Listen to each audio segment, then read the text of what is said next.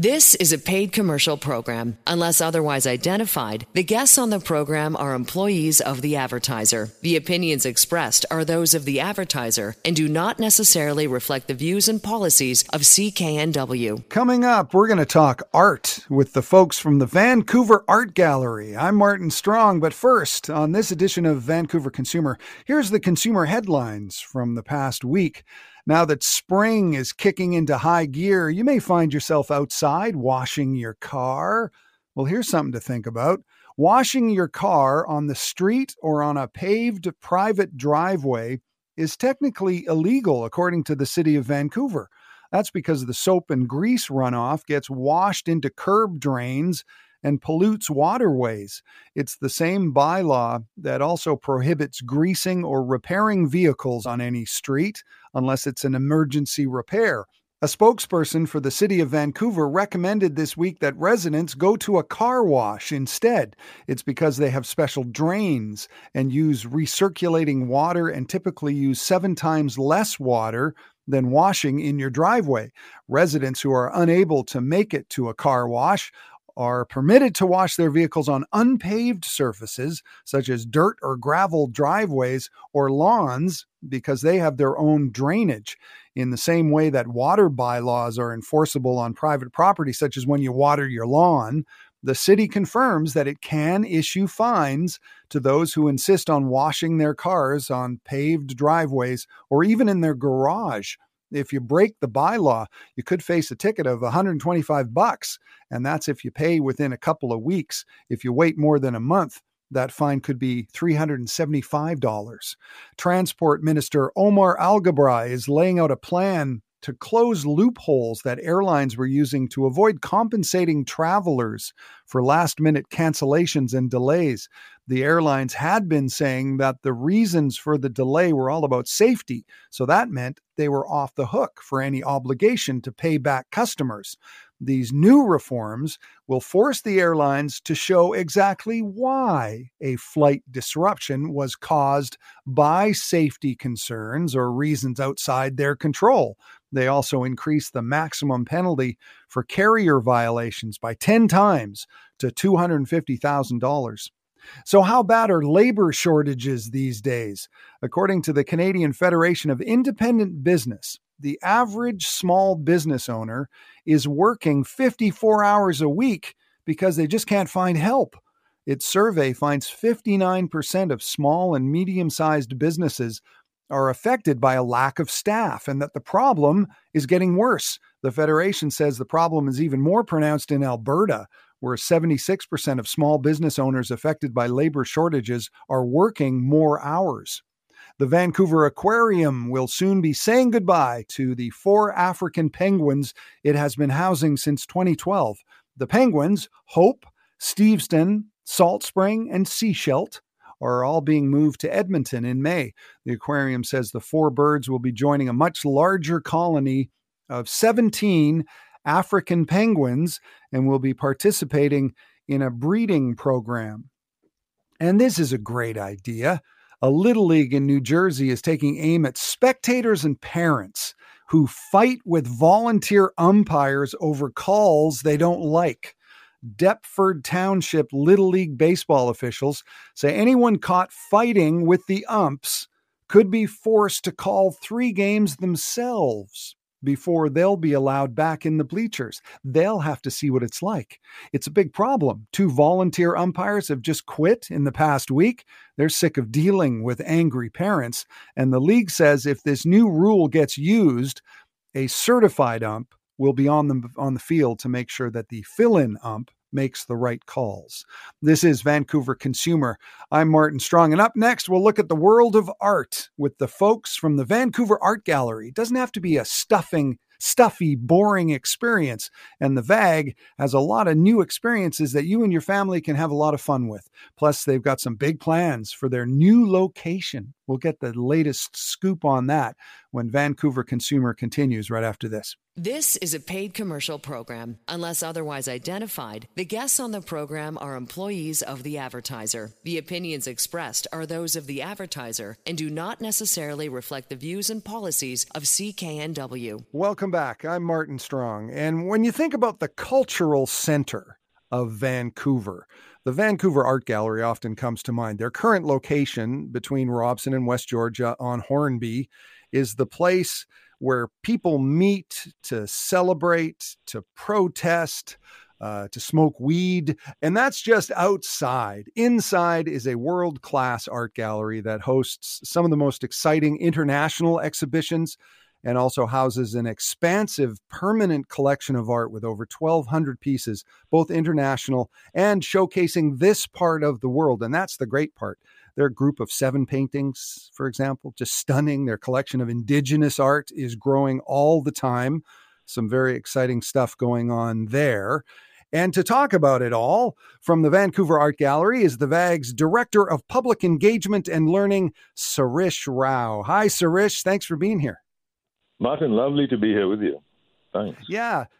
And I, I just love the Vancouver Art Gallery. Um, I have some very, very, very good memories when my kids were small. We had a family mm-hmm. membership, which, which, by the way, is a great deal, a family membership, because you can go, you know, for the year, you can go as many times as you want. But we used to bring our kids there, and there was always so much to do. And that's what I loved about the Vancouver Art Gallery.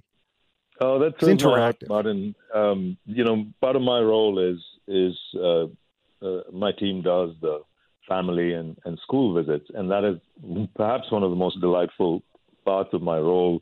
Um, it's right now we have actually free entry for anyone under eighteen. Right. Um, so, you know, kids, teens can drop in with their parents. And it's um, we've got these watercolor drop-in studio classes on the weekends.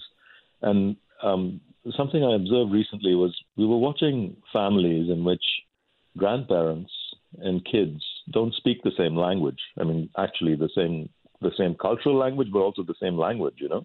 You might wow. have a, a grandparent who's speaking Punjabi or Mandarin or Tagalog and a, and a grandchild who's grown up only in Canada without access to Um, their mother language. And when they're working together on an art project, somehow they're able to create transcending language. And that's so beautiful to see when you when you see that um, in action.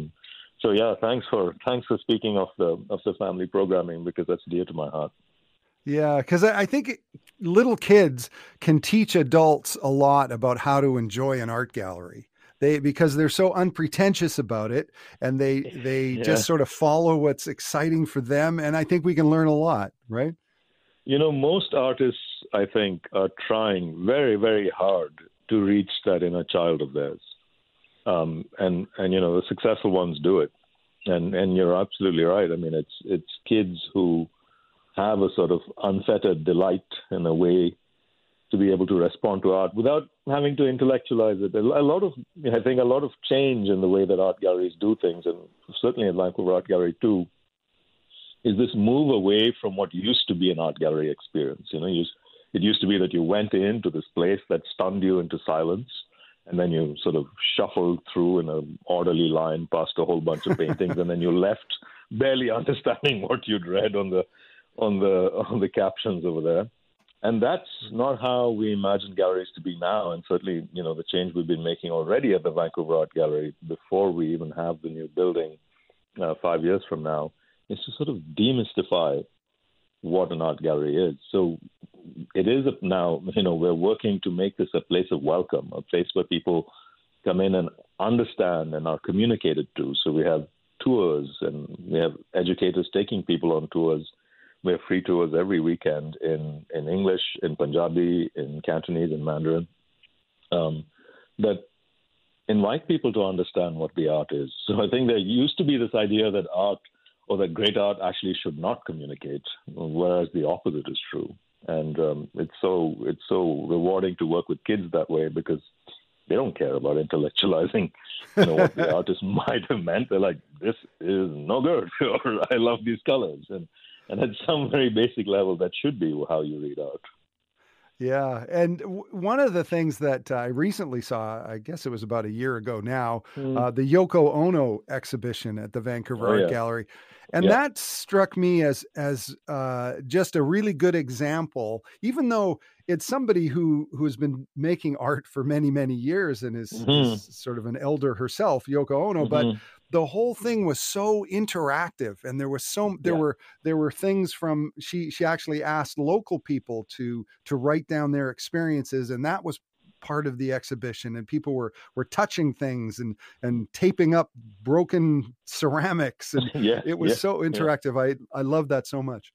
Yeah, and you know, it's that making of art as well, not not not just that you consume art as a passive visitor, but and that's what I you know even our school programs, and that's perhaps a bit of an undersung part of what the gallery does. Is every day there are four school groups that come through the gallery. Four times a week. So there's twenty-five thousand kids who come to the gallery every year from schools and uh, are taken through with with educators and docents. Um, and I've gone on some of these tours, partly because I just love learning along with the kids. Um, and um, it's it's kind of like you watch them go through the gallery, and at the end of it, I remember this from a tour we did of the amazing Haida master Robert Davidson's recent exhibition there. And um, you see a couple of kids looking stunned in a good way. You know, they look a little a little dazed, and you know that something happened today that your your perspective, you you had a transformative experience. Some you have a new perspective now, and I don't know when it's going to affect you and how it's going to affect your life, but something changed today. And that's really what I think um, an art gallery can do, which it did for me, certainly, uh, in my life. And so, yeah, just being able to be exposed to great thinking and great creativity. And then the beautiful thing was that the school kids at the end of their tour actually make a print themselves after having learned how Robert Davidson used the Haida visual alphabet to work those shapes over and over again until those shapes became his own. And then he formed his own language using the language of his ancestors. And and that is also what we're all trying to do. You know, we have our cultural inheritances, we have the things we know, and then you you imbibe them and you repeat them. And then suddenly you find that you have a language of your own. And to watch that happen to kids in the process of two hours, uh, because of their ability to... almost volcanic ability to take something and grow it in front of your eyes um, is, is really inspiring. Yeah, you can almost listen to their minds being blown. I know, and... it's that crackle. I'm like, what happened to me? I used to learn, and now I feel like in the last decade, I haven't done. You know, I'm not materially different. And I look at these kids and like, oh my God, you came in in two hours, you're you're another you're another being. Yeah. We're talking to Sirish Rao, the Director of Public Engagement and Learning at the Vancouver Art Gallery. And uh, let's talk about uh, people who are, might be listening who haven't been to the art gallery in a while, and it, it seems like a good idea, and they just haven't got around to it in a while. Um, what's your advice to them? You know, like, because I, I think sometimes, you know, the art gallery, the art gallery can be kind of an intimidating thing. So what do you say to people who, who think, well, maybe it's time to go visit the art gallery? What do you say to them? Oh, yeah, you know, sure, Martin. You know, first of all, um, the, my role is to extend the warmest welcome to everyone to the gallery. I know that it's housed inside a former provincial courthouse, so it has a sort of, you know, it's it's not really saying come on in uh, in term in terms of the building, which is part of why we're looking at this new building in five years that is light-filled, that is wrapped in a copper-woven embrace by four Coast Salish artists that really embodies that invitation. But before we go there, the invitation has ch- certainly changed in the way that uh, the gallery thinks of itself. Um, and, oh, of course, COVID has come and hit and changed the way that people go to places. But I'd say if you haven't been in a while, please come and see. The The exhibits are um, are incredible, and we also have we've just launched, um, you know, in this partnership with B M O, um, starting next Friday, May fifth, so coming up really soon, uh, a free admission to the public. It used we used to have a buy donation night, and now it's completely free on the first right. Friday of every month. So it's four to eight p.m. So it's a Friday evening. finish work, come to the gallery, and we are. And, and often, I think when people offer free access to galleries, you kind of get the bare minimum. But what we've decided to do is program heavily and offer more on those free Friday nights. So this night we'll have a D J, we'll have a lobby lounge bar that people can access. Um, and we have this incredible um, um, Mexican artist, Pedro Reyes, who's kind of a superstar in the contemporary art world. He's, his work showed at the Guggenheim. He's, I think, currently the, the artist in residence at M I T. And he's doing this wonderful installation for us in our off-site space, which is down by the Shangri-La Hotel. And right. It's this strange set of sculptures that look like they're cars or dogs or they're walking beings, automatron. You can't really figure out what it is. And in fact, his statement is, what are they? What are they doing here?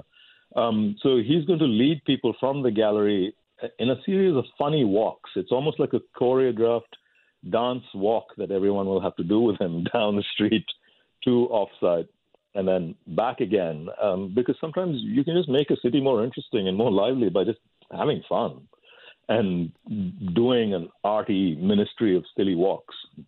And, and and so we'll walk down there, come back, and then um, people can experience all the shows in the gallery for free, and then he gives a talk. Um, and he's a brilliant speaker. So, you know, you have D J, you have music, you have movement, you have talk. So it, it really, we are inviting people to engage in so many different ways. Um, and I'd say, yeah, Friday, May fifth is our first free Friday night. Come out to that. If you've not checked it out for a while, that's your best chance of like, just come by, drop in. It's all free and experience it. And, you know, we'll keep holding that invitation out every Friday, first free Friday. Just come by and check it out. Oh, that's great. So every, every the first Friday of every month is free. And uh, that just happens to be this coming Friday. In, exactly. In, and, you know, it's than... easy to remember because of the alliterative qualities of First Free Friday. Did that enter in the meeting? Is that what came up? Yeah, no, it just it just happened, but it's, it's easy enough. First Free Friday. And yeah, I mean, I think I'm looking forward in terms of programming to really use that as a chance to also experiment, you know, and, and, and maybe explode a little bit what happens inside an art gallery. You know, we have D J Aziz this Friday evening. Night. He's really, you know, known for his Afrobeats music, and um, he sets a, he sets a beautiful, warm invitation. Um, we worked with him in a, in a collaboration with a wonderful group here called Afrovan Connects, who um, who do amazing work in, in gathering the Black community here. And so it is a series. It's a bunch of partnerships as well of different voices in the gallery at the same time. Yeah, it sounds great. So uh, the first Friday of every month is free. And also, I urge you to go to the website, van art gallery dot b c dot c a, and uh, look at the, the membership options, because you can get a, an individual membership, I think, for as low as fifty-eight dollars. You can get a family membership, and you can go as many times as you want. So go to van art gallery dot b c dot c a. And when we come back, we're going to talk more with Sirish Rao. He's the Director of Public Engagement and Learning at the Vancouver Art Gallery. And when we come back, I want to ask Sirish about this new gallery space that they will be moving into in about five years. You may have seen the the rendering uh, illustrations. It's going to be a, just an incredible thing. And uh, we'll find out how that's going when Vancouver Consumer continues right after this. I'm Martin Strong. This is a paid commercial program. Unless otherwise identified, the guests on the program are employees of the advertiser. The opinions expressed are those of the advertiser and do not necessarily reflect the views and policies of C K N W. Welcome back to Vancouver Consumer. I'm Martin Strong, and we are talking about art. Not the stuffy kind of art, but the the uh, welcoming kind of fun art that you can find at the Vancouver Art Gallery. Uh, and we are talking with Sirish Rao, who is the V A G's Director of Public Engagement and Learning, all about what's going on and, and how art galleries are evolving into something uh, something more sort of, I don't know what the word is, welcoming, but also more interactive and and just a lot of fun. And uh, Sirish, let's talk about this new building, because we've we've seen the the drawings of what it's going to be, and it's it's mm-hmm. not very it's not very far from the current location, is it? No, it's just down the road, Martin. But um, it's you know why I'm really excited myself uh, to be at the gallery at this moment is because many museums and galleries around the world are rethinking um, what they are. You know, it's it's not always been. Galleries have sometimes been built more like fortresses, and you feel like, you know, traditionally an art gallery was a was a bit of a pompous space, really, and people, not everyone felt comfortable going in, in those doors, and that, that still holds true today. And I think it's time for a for a reimagining of what a gallery can be um, in, in this moment, because I think that era is gone, and I don't think. Um, I don't think society at large wants those spaces. What we do want is a public gathering space that belongs to everybody. And I think that's the opportunity we have in Vancouver, because very, very rarely do you get the chance to imagine a new building while you're reimagining what a gallery or a museum should be, while society is also changing. I mean, I think people are asking a lot of questions about what these kind of, you know, um, institutions should be like. So we're really looking at the at the gallery uh, as a place of welcome, as in a place of gathering, and a place that belongs to many, many people. And it has to be that. Um, I'm certainly in my work in community engagement and in programming being led by the fact that art and artists got us through the worst times of COVID, you know, when we were feeling disconnected. Almost everyone went to books or music or art or film to lift them out of what was not a very pleasant reality. And I think art has always had that sense of possibility. So the new gallery will be a space of healing, a space of learning, and a space of gathering. And I think that's extremely exciting to me. I mean, for one, we'll have classroom spaces there, which we don't have here. I mean, I told you we had twenty-five thousand school kids coming through the gallery every year, and we don't have a classroom space. And there, they, not only will we have a classroom space, we'll also have a childcare space, um, which is, you know, amazing to me as a parent. Uh, I know how hard childcare spaces are to come by. And then mm-hmm. as a programmer, you know, there's going to be outdoor courtyard spaces to program where we can do, you know, programs that don't, you don't need to pay to get in. You just enter a courtyard, there's music, there's sculpture, and then there's going to be an auditorium that we can partner with other organizations to program. I think a lot of it is partnership and, um, really making sure that we create a space that is a public square, is where people can come and feel like this is this is my space. Just kind of and moving how... away. Yeah. No, go ahead, please. No, no, no, no. It's been. Um, I'll just keep. It's... I'll just keep rambling. So by all means, by all means, cut me off. yeah. yeah. No, I, you were saying it's sort of moving away from that that old-fashioned idea, and and I mm-hmm. guess when when this when the idea for the new space yeah. uh, was first floated, that was much pre-COVID. I guess yeah. since COVID, ha- has the idea of it changed much?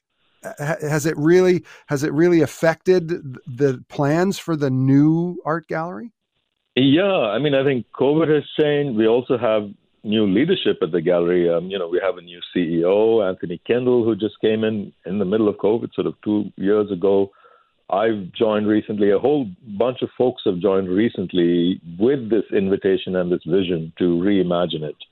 Um, and I think um, it's also really important to note that the building, the, the whole building is wrapped, embraced by a copper weave um, with amazing um, Indigenous artists from the host nation. So we have Deborah Sparrow, Buddy Joseph, uh, Chief Janice George, and Angela George. So four artists from the host nations whose work is going to be the exterior of the building. But it's not just, you know, it's not doesn't stop at that symbolic thing of the exterior, but you know, Elder Buddy Joseph is actually our, our elder in residence, and I've been speaking to him about how do we program meaningfully, I mean, in this place, because we are connected to this particular land and the history here.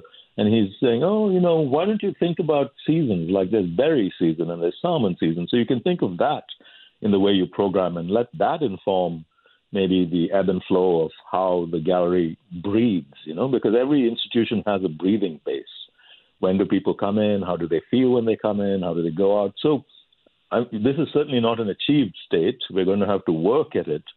and hopefully the new building will help us, you know, embrace that more meaningfully. But we have to start behaving now in this current courthouse in which so many judgments were delivered, where people like myself or Indigenous people were basically would show up there only to get sent to jail or something. You know, it's it's pretty it's pretty interesting to turn a place like that into a place of welcome. And, I, you know, it's so many folks in the gallery now are really committed to doing that. And I think it's um, it's a moment. It's a moment of change. Yeah, that's so interesting. And the Vancouver Art Gallery, their um, uh, work with Indigenous artists is, is it's only been relatively recently that they've curated a lot of Indigenous art, isn't it? I, I think it was in, before this, in the eight, before the eighties, it yeah. was kind of left up to um, sort of other institutions to kind of curate Indigenous art. But that has changed, right? It has changed. I mean, I have to say that, um, you know, curators... individual curators always have led the way, and they've been they've been amazing shows before. Um, but as an in, as institutionally, it requires a, a different kind of thinking. And, and certainly, if you go in now, in fact, I wanted to say one of the exhibitions we have on now is called "The Children Have to Hear Another Story." It's it's by the amazing Abenaki filmmaker Alanis Obomsawin, and um, she is ninety and an absolute inspiration. I mean, she's like you would. She's been a model. She's been a filmmaker, a singer. She was at Woodstock. She said recently, like I was like, oh yeah, I was at Woodstock. I was, you know, wow. I was on stage there. Um, and she's been a fashion model. And um, somewhere in the sixties, she was um, hired as a consultant with the N F B, the National Film Board. She picked up a camera and began to tell the first stories of Indigenous people um, in, in in Canada. And And that's, you know, the fifty films she's made are, are, are the repository of her work. And when she came here, we're like, um, what do you want to do for fun? I mean, you've got the um, you've got the exhibition opening and your talk and all that. She's like, I'd like to meet kids. That's what I'd like to do for fun. So we t- we did a lot of school visits with her. She went out to schools. She met kids. And that is the kind of work I think that we're beginning to do more of, which is leave the building, go outside, you know, meet people where they are. And that is also the work of a public institution like ours, is to is to step out of our geographic boundaries as well. And I think all of this is, you know, is really making me excited about the work we're doing. And, and again, if someone really wants to engage with, you know, we hear a lot about residential schools, we hear about a lot about the history and the current, um, you know, treatment of Indigenous people in this country. And if you come to this exhibition, you really get a sense through her life work. Um, an amazing um, documentary of what she's been able to see, and it's it's in it's again in this you get an education in, in two or three hours. You you really get a, a deep sense of what it means, um, you know, rather than spend years and years reading books and only knowing half truths about things.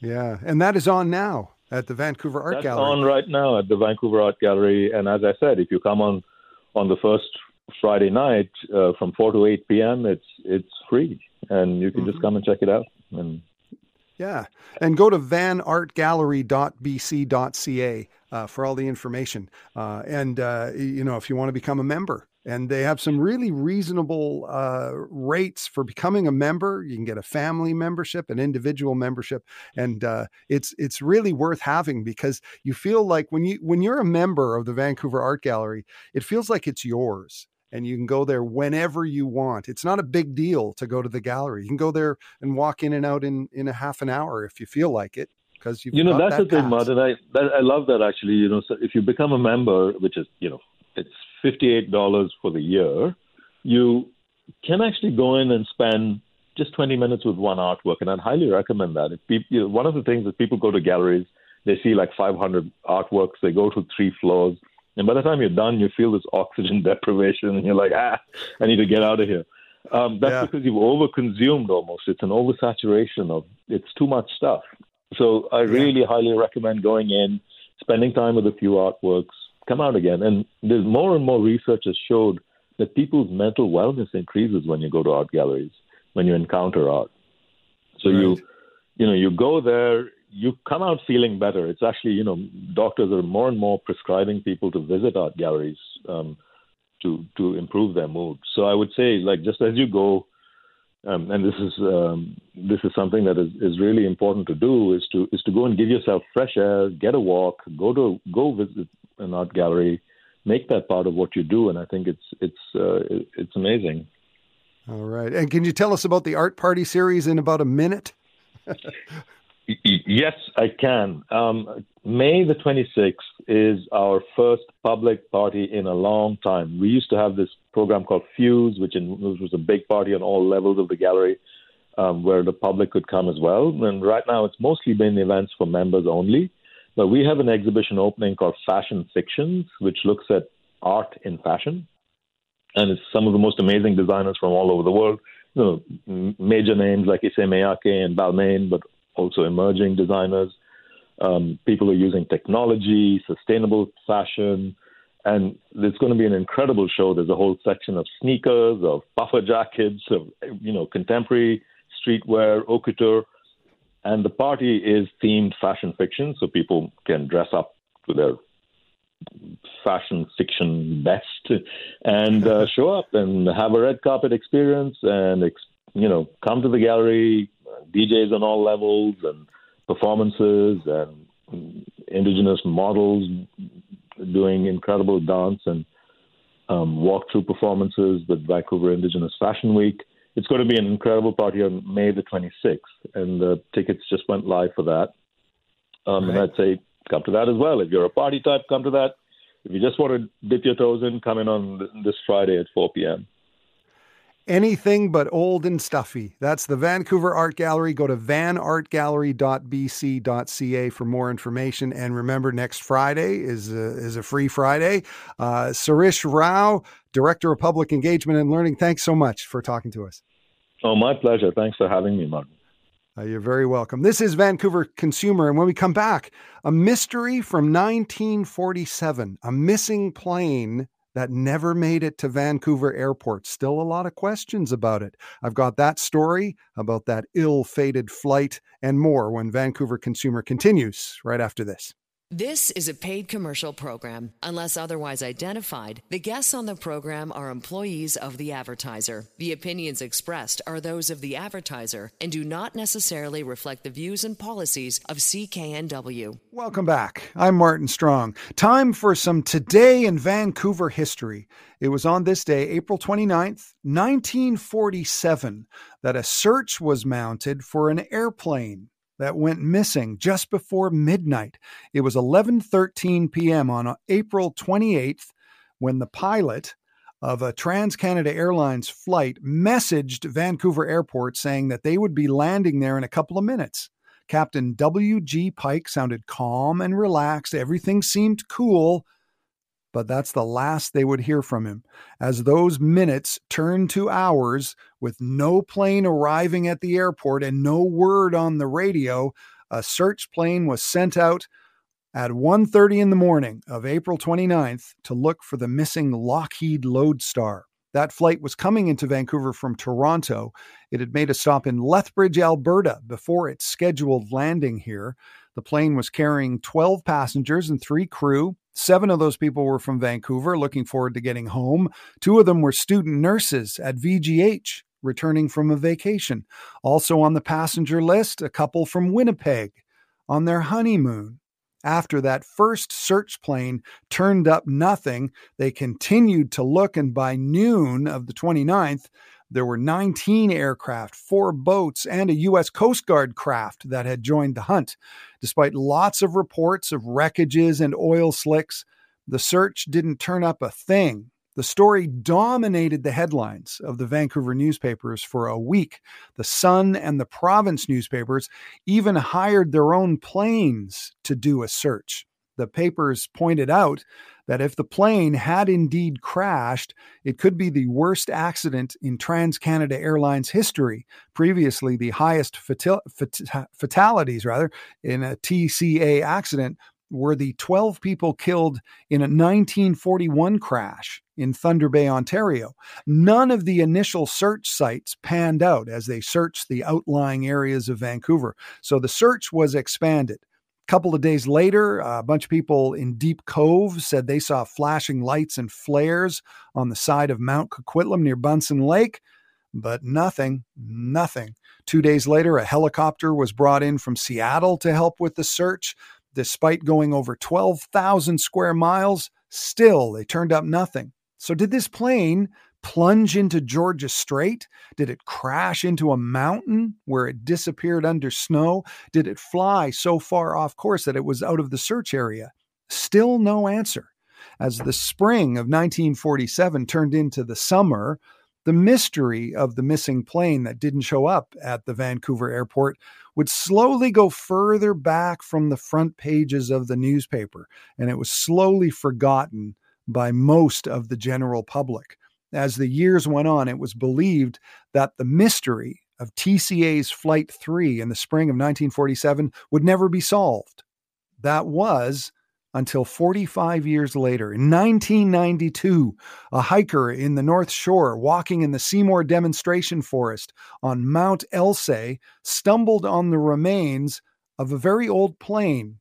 At first, Mike Neal didn't even report it. He just assumed that lots of people had already seen it and knew it was there. But he did take some pictures, and those pictures were eventually seen by local aviation experts who two years later identified it as the missing Lockheed Lodestar.